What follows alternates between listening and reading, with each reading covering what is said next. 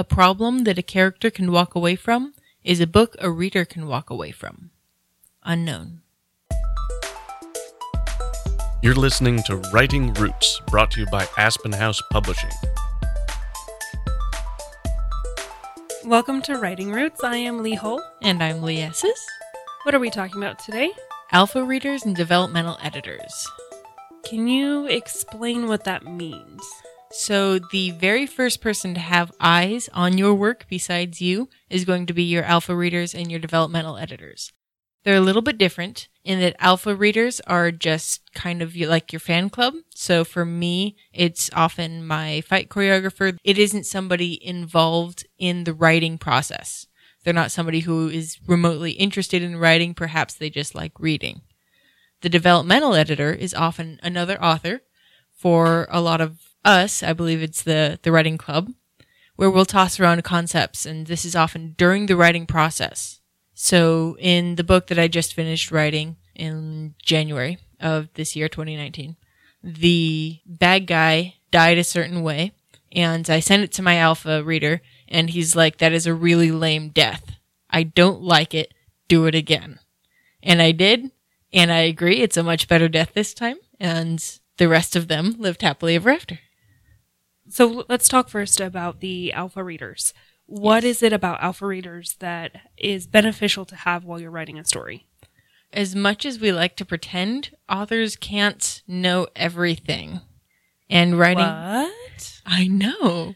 Writing only what you know makes for a really boring book. Research is a vital part. And if you are just tuning in for the first time, I recommend you go back to our Getting It Written. And there are a lot of dangers in research, but it's also important to get things right. And your alpha readers are often your experts. The British Car Club will read the racing scene or whatever. Somebody who will be the most critical. Also, if you're writing about particularly sensitive groups, cultures that you aren't already a part of, or the LGBT community, having somebody who is most likely to be offended by your writing is incredibly useful in having your alpha readers and beta readers. Developmental editors are also a huge help. When you have a developmental editor, you want someone who is already skilled in writing and in those principles so they can read what you have and not just be able to say, well, I didn't really like this part, but explain why they didn't like that part. Ley Esses is my developmental editor. She's read what I have written so far in my book, and it's while I'm still writing it that she's reading it. That I can go, she knows my characters, she's, she knows kind of where I want to go with it. When I run into a situation where I'm not sure what to write next, I can usually go to Ley Esses and say, Hey, I'm having some struggles with this. I'm not sure where to go. And she'll be able to give me suggestions because she knows my characters and the kind of things that they'll do. So that's what a developmental editor can do is just really help you key in on your progression. It's super helpful as a pantser to keep me guided toward my end goal and not just wandering wherever I feel like. One of the things I hear from a lot of authors out there is I don't want to tell anyone about my book because I don't want anyone else to steal my concept, steal my story. How would you, as an editor, answer that? I would answer that as only you can write the story that you have in your head. If you think about all of the different stories out there, there's really only maybe like five total plot lines out there but they're all told in such new and interesting ways with different characters that we don't even notice it as readers. We know that they're different books, that they're different ideas. So if you're worried about somebody stealing your idea and you're not giving them the final manuscript, I really wouldn't worry about it because only you can tell your own story. Yeah. There's a difference between writing the novel, which is the actual work part, and that's the part that people don't accomplish when they don't complete writing a novel. It's not that they haven't thought of how it ends. It's that they don't actually do the work to sit down to write it. There's a, a huge difference between that and just tossing concepts around. How often do we look at a writing prompt and go, Oh, it'd be interesting to take this in a time travel route or whatever.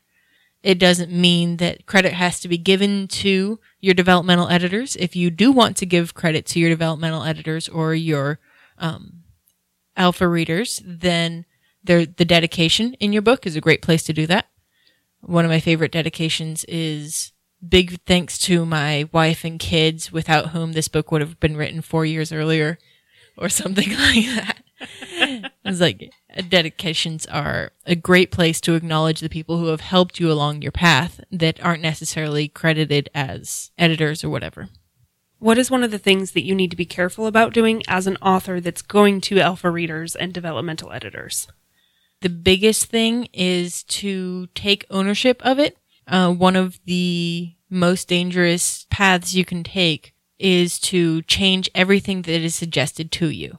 I've seen one author present her book, her magnum opus to the writing club, and everyone had a different opinion of how to refine it. There's definitely a something needs to be addressed here, but it's up to you as an author to address it. Make it yours. Don't take every suggestion that comes to you. If you do try to take every suggestion that comes to you, it usually ends up being really scattered and very difficult to follow. Yeah. And your readers You do more not- damage than good. Yeah, your readers will just not enjoy the process. picking out an alpha reader or a developmental editor is a super difficult task, but there are some obvious don't use these people. And for me in my life, that is my grandmother. Oh, honey, but it's just so good. It's perfect in every way, don't change a thing. As much as I need that ego boost, I know to go to grandmother for that ego boost when I know I need it, but I also know that that's not going to help me make a better book. So I go to people who know what they're talking about, other authors or possibly members of my research team, and go to them and go, okay, does this make sense? Is this the best way we can convey this information? especially when it comes to I, really either category alpha readers and your developmental editors they should be looking for things like continuity and plot holes and making sure that everything meshes across the entire story. And you want somebody that can come to you with a question and say hey this was never answered or this doesn't make sense. Somebody that can give you that constructive criticism. And also, if you're discussing over coffee how your magic system works, and then later you have this conversation with them, oh yeah, and then he does this with the magic, and they go, wait, I thought that couldn't work because you were talking about doing your magic system this way. And then you can let them know, oh yeah, we're going to change it because this is a cool plot point. And then they can help keep you true to your own story as you're writing the book. It is highly suggested that you don't let anyone read it until you finish writing your book. But if you do, that tends to be your alpha readers or your developmental editors. Why is it that you should be careful about sharing your work before it's done We sign off with it every episode. And that is we need to make sure whenever we are writing, we are writing selfishly yes. If you are sharing it with other people, all of a sudden you aren't your own target audience. And that selfishness, that deep dive into the self discovery that comes with writing a novel, that falls to the wayside if you're writing to make sure that this person that you know is satisfied with the story instead of yourself. You need to be satisfied with the story yourself before and above anybody else. Another reason why you should be very careful about sharing your work before it's done is that satisfaction. A mm-hmm. lot of us are writing stories and sharing stories because we want other people to know these worlds that we've built in our minds and sharing a little piece of ourselves. But if we're doing that too often along the way, then we lose the drive to finish it mm-hmm. because we're getting that satisfaction in middle of the process. So if you have somebody who is the developmental editor or your alpha reader, be cautious that you're not sharing it with them because you want that satisfaction. It's because you need something from them. Another thing to keep in mind is your fans, the readers, the people who are looking at your book will also want to go, "Oh, I really hope these two characters fall in love." Or they'll want to contribute to the story. If if your writing is the best it can be and everyone is just tripping over themselves with excitement every time you write something, then they're going to hope that you finish it a certain way. I think a good example is Game of Thrones and how everyone was really disappointed in how the story ended because they all wanted to feel like their conclusion was the correct conclusion. If you lose track of your own ideas in order to satisfy other people, then it's not your story being told anymore. And that goes back to the know when something needs to change. Know when you need to stick with your ideas, your story, and when you need to take that constructive criticism and apply it. How to know when is based around the people you're talking to. Again, grandma, not terribly useful, but editors in my own genre are super useful, like yourself.